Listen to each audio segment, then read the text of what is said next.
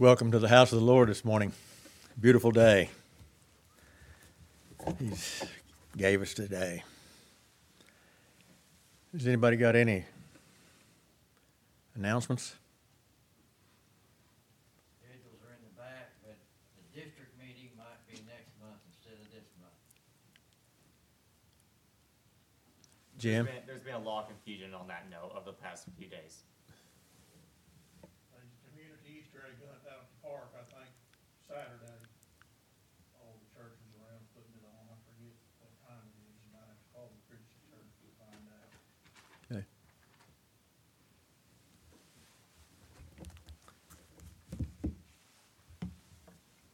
We still got some people that's pretty sick on our prayer list that we need to remember. So, need to continue to remember Brother Jim. He's pretty lame from falling out of his pickup. Got a lot of pain, so we need to remember him each day. And so, uh, let's uh, open our service this morning with the singing of 354, 354.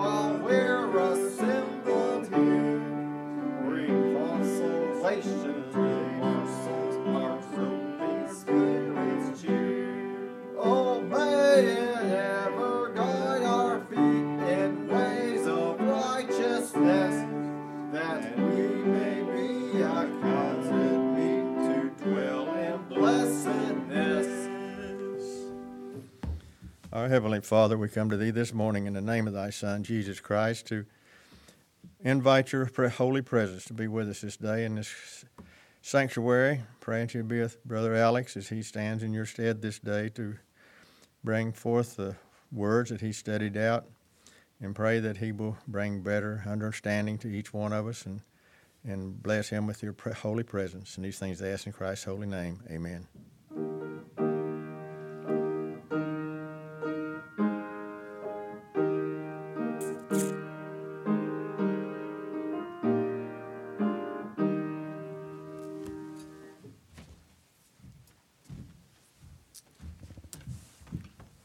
Our scripture reading for this morning comes from the Old Testament book of Zechariah, the ninth chapter, starting at the ninth verse.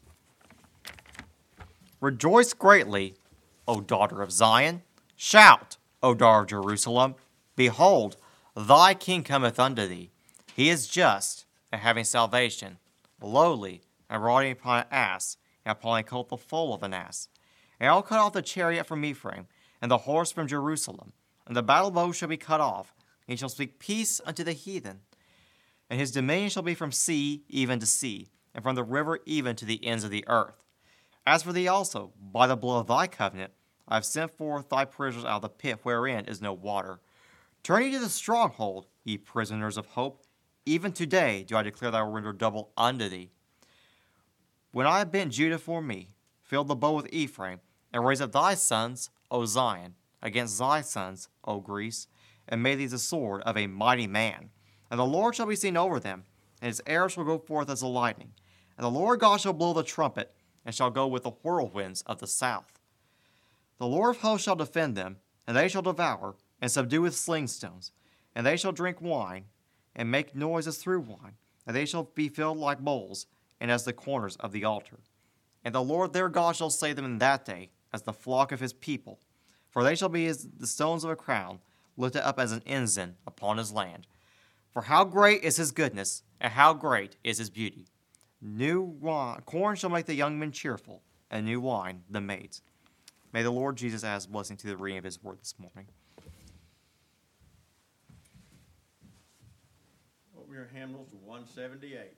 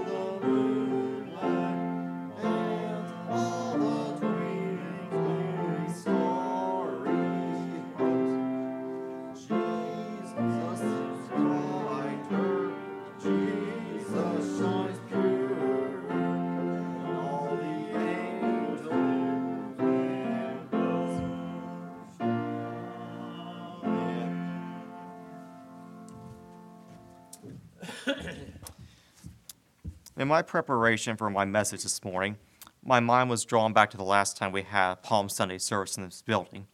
It's been almost two years exactly since we last had Palm Sunday service here together. Patriarch Leland Collins was the speaker that morning, and he came down with his dear wife Darlene from Independence. And I remember being in Sunday school with him that day, and I pre- think I stole pretty much all of his material scriptures he was wanting to use for his sermon. So that was probably a bit bittersweet for Brother Collins.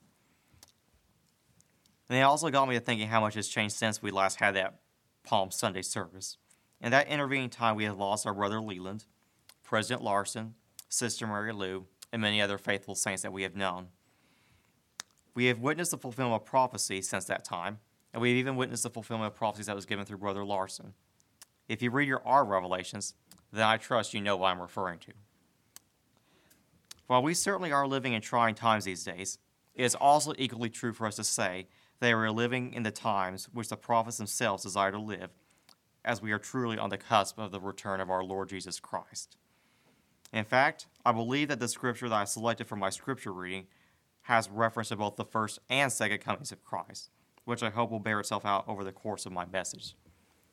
In the New Testament, each of the four Gospels provides an account of Christ's triumphant entry in Jerusalem on Palm Sunday. However, this morning we will only consider the account as found in the book of Luke. From Luke chapter 19, starting at verse 28. As soon as I can get my spot here.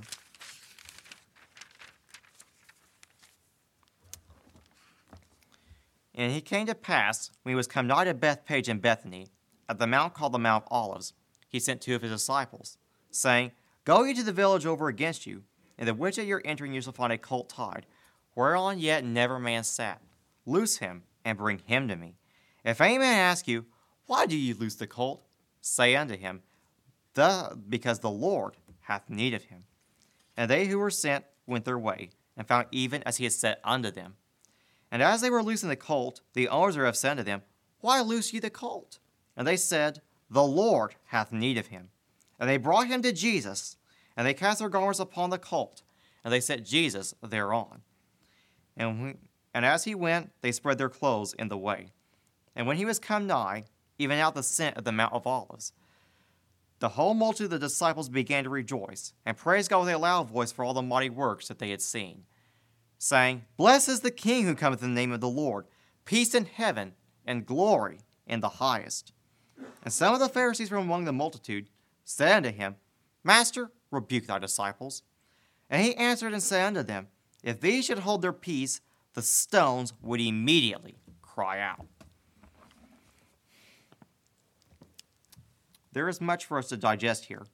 For starters, his entry in Jerusalem fulfilled the prophecy of Zechariah, which we open with perfectly. Jesus followed every jot and tittle that was found in the law and the prophets in the preparation for his crucifixion and resurrection. He did this by riding on the colt, which the prophet declared he would, and the rejoicing that would accompany it. We also have the people of the city recognizing him as their king and hailing him as such, in language that echoes the angel's proclamation of his birth to the shepherds in the field some 33 years earlier. And I didn't realize that the people welcoming him to Jerusalem use the same language as the angels, and I didn't realize that until I started studying for it. It's pretty amazing how God's word ties together. To the Jews at the time when Jesus came, they saw Jesus as their divinely anointed king who is destined to overthrow the despotic rule of the occupying Roman forces. While it was true that Jesus Christ did come and will come again to overthrow the human governments of this world, this was not his primary goal through his ministry. Instead, his primary mission was to free man from the wages of sin, both physical and spiritual death, and to give them the opportunity to have eternal life in celestial glory. The Jews, blinded by their dual obsessions with the letter of the law, and merely following the ordinances of the law of Moses simply because they were there, coupled with their previous acts of rebellion in their history, failed to see this and that this is a major reason why. Just days later, the Jews rejected him as their king and called for his immediate execution instead of his coronation. The Jews, we must understand, had gone very far astray in their understanding of the scriptures and the role that their Messiah was to play for them, and that this episode was but the latest in a long series of their rejections of their God. Their rejection started in their desert pilgrimage when they refused to go up to Mount Sinai with Moses to see God face to face and worship with him. This rejection would further lead to their golden calf experience just a few days later, and their constant doubtings and complaints in many years of the wilderness, which led them to being shut out of the promised land for 40 long years. Another consequence of this act of rebellion was that the Melchizedek priesthood was removed from their midst, and that they were only left with the Aaronic priesthood, which now operated as a shell of its former self, having been relegated to the law of carnal commandments.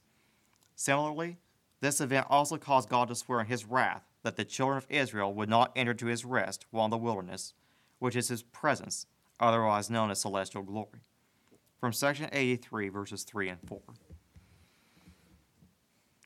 And the Lord confirmed a priesthood upon Aaron and his seed throughout all their generations, which priesthood also continueth and abideth forever, with the priesthood that's after the whole order, the holiest order of God.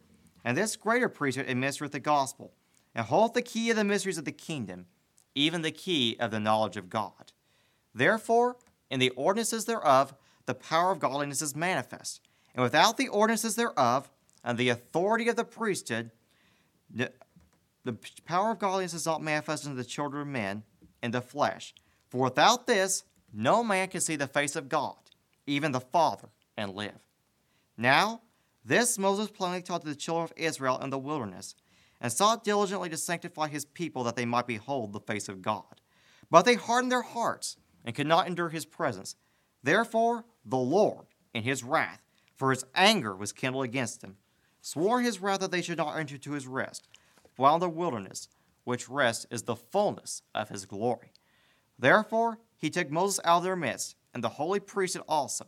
And the lesser priesthood continued, which priesthood hold the keys of the mystery of angels and the preparatory gospel, which gospel is the gospel of repentance, and of baptism, and the remission of sins, and the law of carnal commandments, which the Lord, in his wrath, caused to continue with the house of Aaron among the children of Israel until John, whom God raised up, being filled with the Holy Ghost from his mother's womb.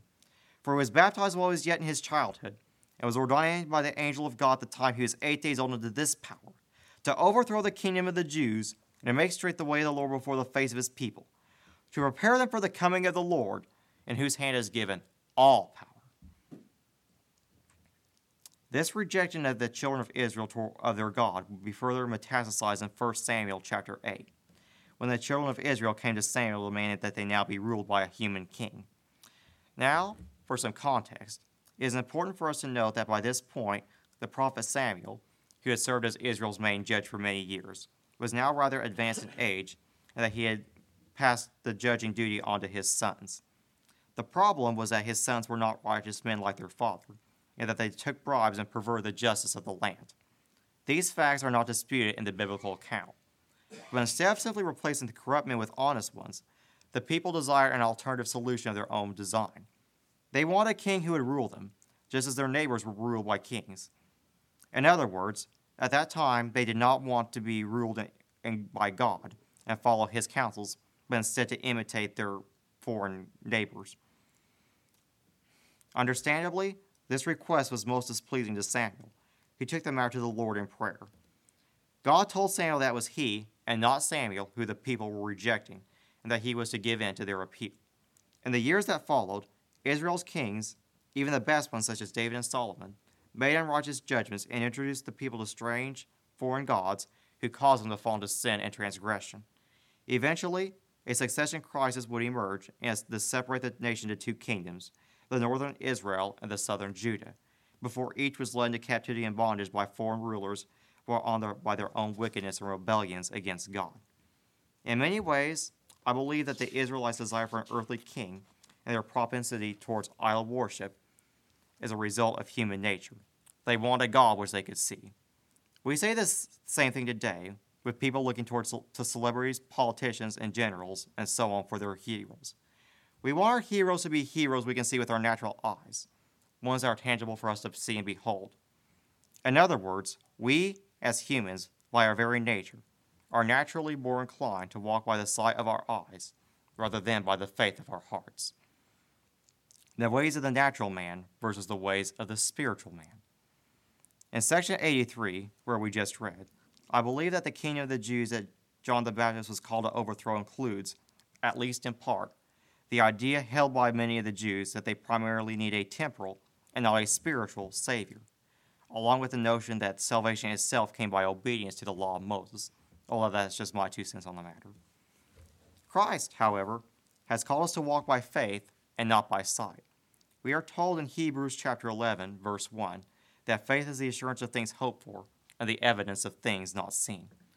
Jesus told his disciples that they were blessed for believing or exercising faith in him and that they who believed or exercised faith on their testimony of him would be even more blessed because of their belief. This is because God, because God also works through faith unto the children of men. Without faith, righteousness cannot occur upon the face of the earth. And fortunately, the Jews in Jerusalem at the time of Christ were not a particularly faithful people.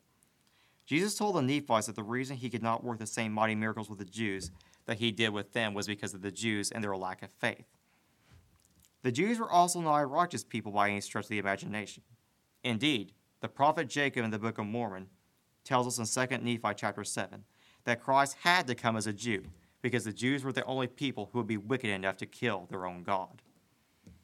In addition, frequent mention is made in all three of our standard books of the Jews and their disobedience, disobedience and stiff neckedness towards keeping the commandments of their God. And so, for these reasons, the Jews rejected Christ and there we can see why most clearly. They anticipate his arrival into Jerusalem as being the advent of the fall of Roman rule and the restoration of the Jews as their own independent nation. When this failed to occur immediately following his arrival, they called for his demise. They did not wish to be freed from sin, from eternal death. They only wished to be freed from their temporal problems in their lives. They could not see Christ for what he was. They were blinded by sin and disobedience, and because they looked with their natural eyes rather than their spiritual, they could not see Christ as he came. In many ways, I believe that we are far too much like the Jews of old today. We can become so laser focused on our temporal troubles and concerns of everyday life that we lose sight of what is most important in our lives. as having a hope of eternal life through our Lord and Savior Jesus Christ, and enduring on faith through his holy name unto the end of our lives. In the end, this is what really matters for us, and this is what we always need to be conscious of at all times in our lives. Moving forward, I would also invite us to consider the times in which we are living, and I firmly believe that we are in the end times and the latter days spoken of in our scriptures. From the book of Mark, the 13th chapter, starting at verse 20.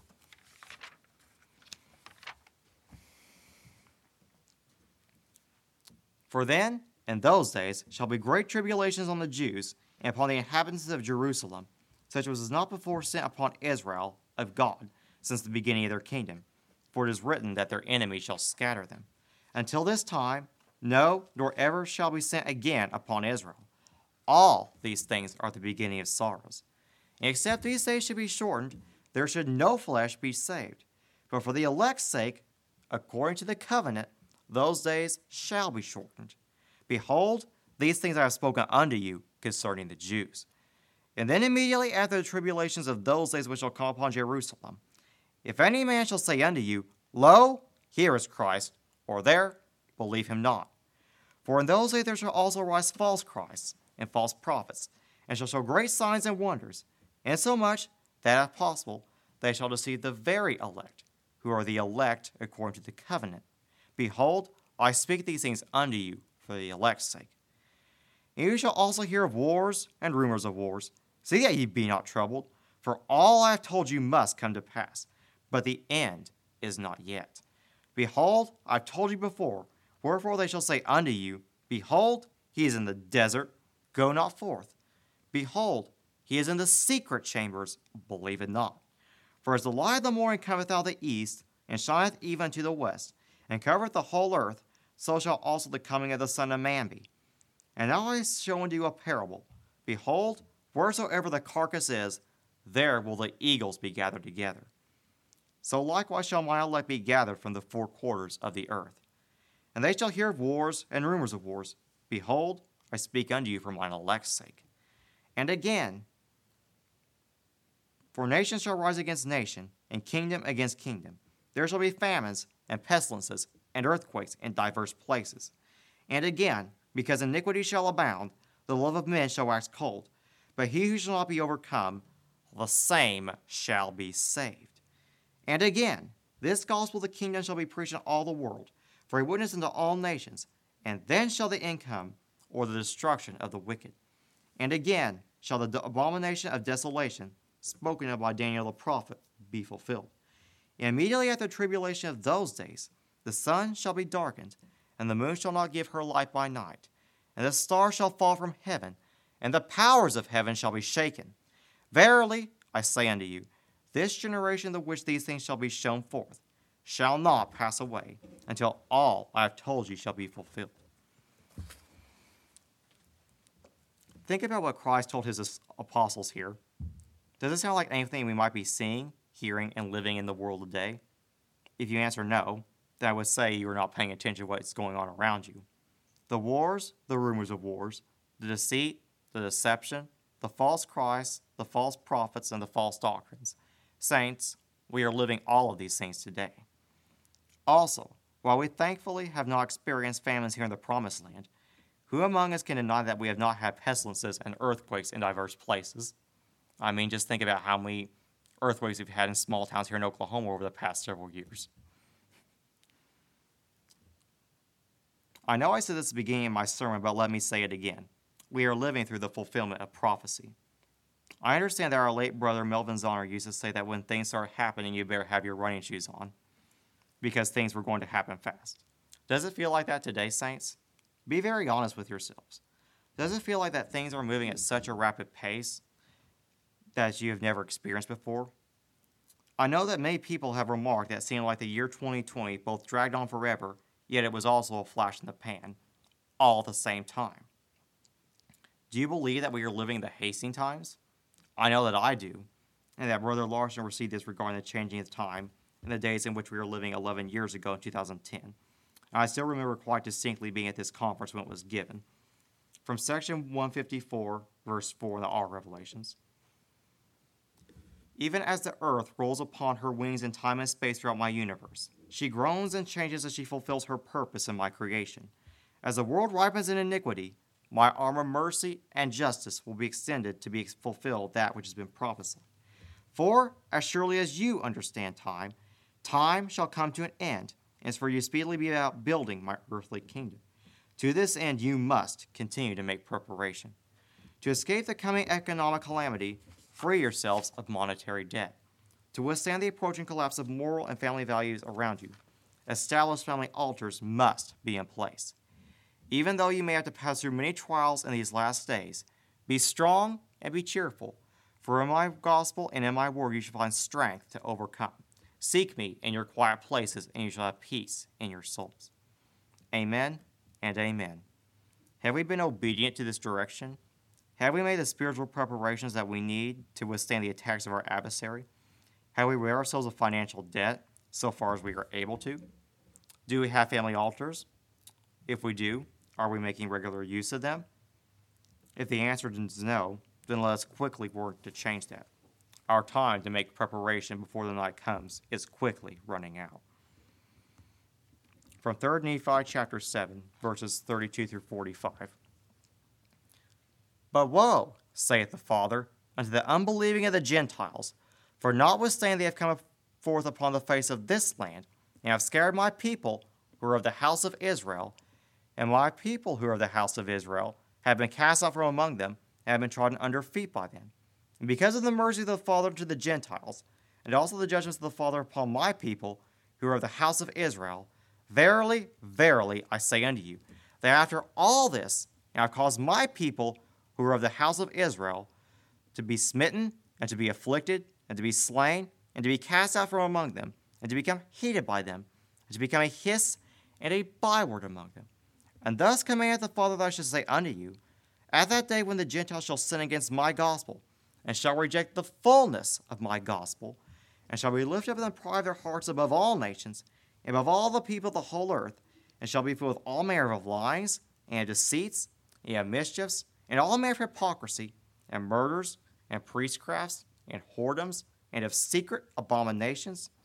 And they shall do all these things, and shall reject the fullness of my gospel, behold, saith the Father, I will bring the fullness of my gospel from among them. And then will I remember my covenant which I made to my people, O house of Israel, and I will bring my gospel unto them. And I will show unto thee, O house of Israel, that the Gentiles shall not have power over you, but I will remember my covenant unto you, O house of Israel, and ye shall come to the knowledge of the fullness of my gospel. But if the Gentiles will repent and return unto me, saith the Father, behold, they shall be numbered among my people, O house of Israel. And I will not suffer my people, who of the house of Israel, to go through among them and tread them down, saith the Father. But if they will not turn to me and hearken unto my voice, I will suffer them, yea, I will suffer my people, O house of Israel, to, that they shall go through among them and shall tread them down. And they shall be a salt that hath lost its savor, which is thenceforth good for nothing, but to be cast out and be trodden under foot of my people, O house of Israel. Verily, verily, I say unto you, thus hath the Father commanded me, that I should give unto this people this land for their inheritance. And when the words of the prophet Isaiah shall be fulfilled, which say, Thy watchmen shall lift up the voice, with the voice together shall they sing, when the Lord shall bring again Zion. Break forth into joy, sing together, ye waste places of Jerusalem, for the Lord hath comforted his people, he hath redeemed Jerusalem. The Lord hath made bare his holy arm in the eyes of all the nations, and all the ends of the earth shall see the salvation of God. This scripture, more than any other in our three standard books, I believe, describes the days in which we are living, and those which are very, very shortly to follow. I do not say this lightly or in jest. I truly believe, I will even dare say, to quote Brother Ralph Day in a recent sermon, that if you are not seeing it, then you are blind. When Christ talks about the Gentiles rejecting the fullness of the gospel, has this and is it not being fulfilled before our eyes? Us restorationists, and I'm using this term very broadly to include all believers of the Book of Mormon, are not a particularly large group even here in the United States. And when you will it down to those who are currently in the remnant church, then that number becomes much, much, much smaller. While our friends in the LDS Church are recognized for their strong families and work ethics, restorations are nevertheless met with constant scorn and ridicule every time we turn the corner, or so it seems. Sadly, often our most vocal opponents appear to be Christians in other denominations. I've heard many stories of such interactions, but I'm not going to repeat them here for you. I trust you've heard many of them yourselves. You may have even been part of some of those stories yourselves. That's just another topic for another time. Even beyond the restored gospel, strictly speaking, we have also witnessed the need for religion among the general public, even here in our state of Oklahoma, take a noticeable dive.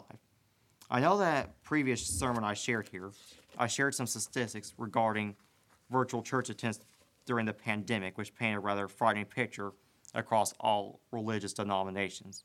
So I will not rehearse them again this morning. I've also seen this depressing reality play out in front of my own eyes. I distinctly remember on our way to our first church service, once we were allowed to have them again, driving by the Skytega Sports Complex over on 133rd East Avenue, just south of town, seeing the parking lot, which is a rather large one, I might add, being filled pretty much to overflowing for an event they were having there that day. I also remember driving to our own parking lot out here, and us not even having 20 cars out in the out in the parking lot. When this is happening to us in small town Oklahoma, the buckle of the Bible Belt, as it were, after everything that had transpired in those few months, all the chaos, the confusion, and social unrest, all the changes that we had undergone as a society in so short a period of time, and to see that most of our people in our area believe that the most important thing they need to do on Sunday morning was attend a sporting event, you know that we are in serious trouble. Regarding the signs of the times Jesus mentions in verse 34, the pride, the lies, the wickedness, the hypocrisies, the whoredoms, the secret abominations. Do I really need to elaborate on this for you, saints? We are seeing these things coming to pass, and they are upon us even now. We are seeing things accepted and even celebrated in our society today that would have been taboo and unthinkable even just 20 years ago. It is all around us to the point where we almost cannot escape it. But note that I said almost, because we can and will be able to escape it if we are living in tune with the Holy Spirit. However, it is sufficient that this prophecy of Christ is being fulfilled before our eyes. And with that in mind, let us also examine what comes next. And, saints, this is the beautiful part and the part that should make you excited. The part that comes next is that Christ is going to return his gospel to his ancient covenant people beginning with the Lamanites on this continent, and then later to the Jews in Israel and the ten lost tribes scattered across the globe. Both this scripture and the one from Mark make mention of the fact that the Lord will return the children of Israel from their dispersed state, and that he will restore them to their promised covenant lands. In the restoration movement, as I trust you are aware, we refer to this mass, miraculous reclamation of the Lord as his great final gathering. Similarly, both passages all passages also identify this event as one of the clearest signs of the times, in the last days before the second coming of our Lord, and we are seeing it today. Over the past 70 plus years, we have seen the Jewish people return to their ancestral homeland, Jerusalem be restored as Israel's capital, and the Jews emerge victorious in several armed conflicts with her enemies. I imagine that in the days that lie shortly before us, we will also witness great strides being made with the Native Americans on this continent as they are restored to the gospel of their forefathers and that they will begin to gather into the center place of Jackson County, Missouri. Zechariah chapter 12, verse 10, tells us that in that day the Jews shall look upon him whom they have pierced. And chapter 13, verse 6 of that same book, tells us that they will ask him what the wounds which they see in his hands are, meaning the Jews witnessing the resurrected Christ with his wounds and scars. Doctrine and Covenants, verse section 45, verse 9, contains an similar account with additional insights, but we will not read it here this morning. And when this happens, when the Jews see their risen Savior, they will know that they will no longer need to look anywhere else for a Lord or Redeemer, but that He has already come and that His arms are stretched out open to receive His covenant people. And when this happens, they will be endowed with such a strong manifestation of His Holy Spirit they have never had in their history. And then will the great and marvelous work commence of the final gathering, and the re- final restoration of God to his people, and his people to their God. May that day soon come, saints, and may we all be found faithful ser- servants in assisting this great and marvelous work, that we may have place in that great and eternal kingdom of the Lamb. Thank you.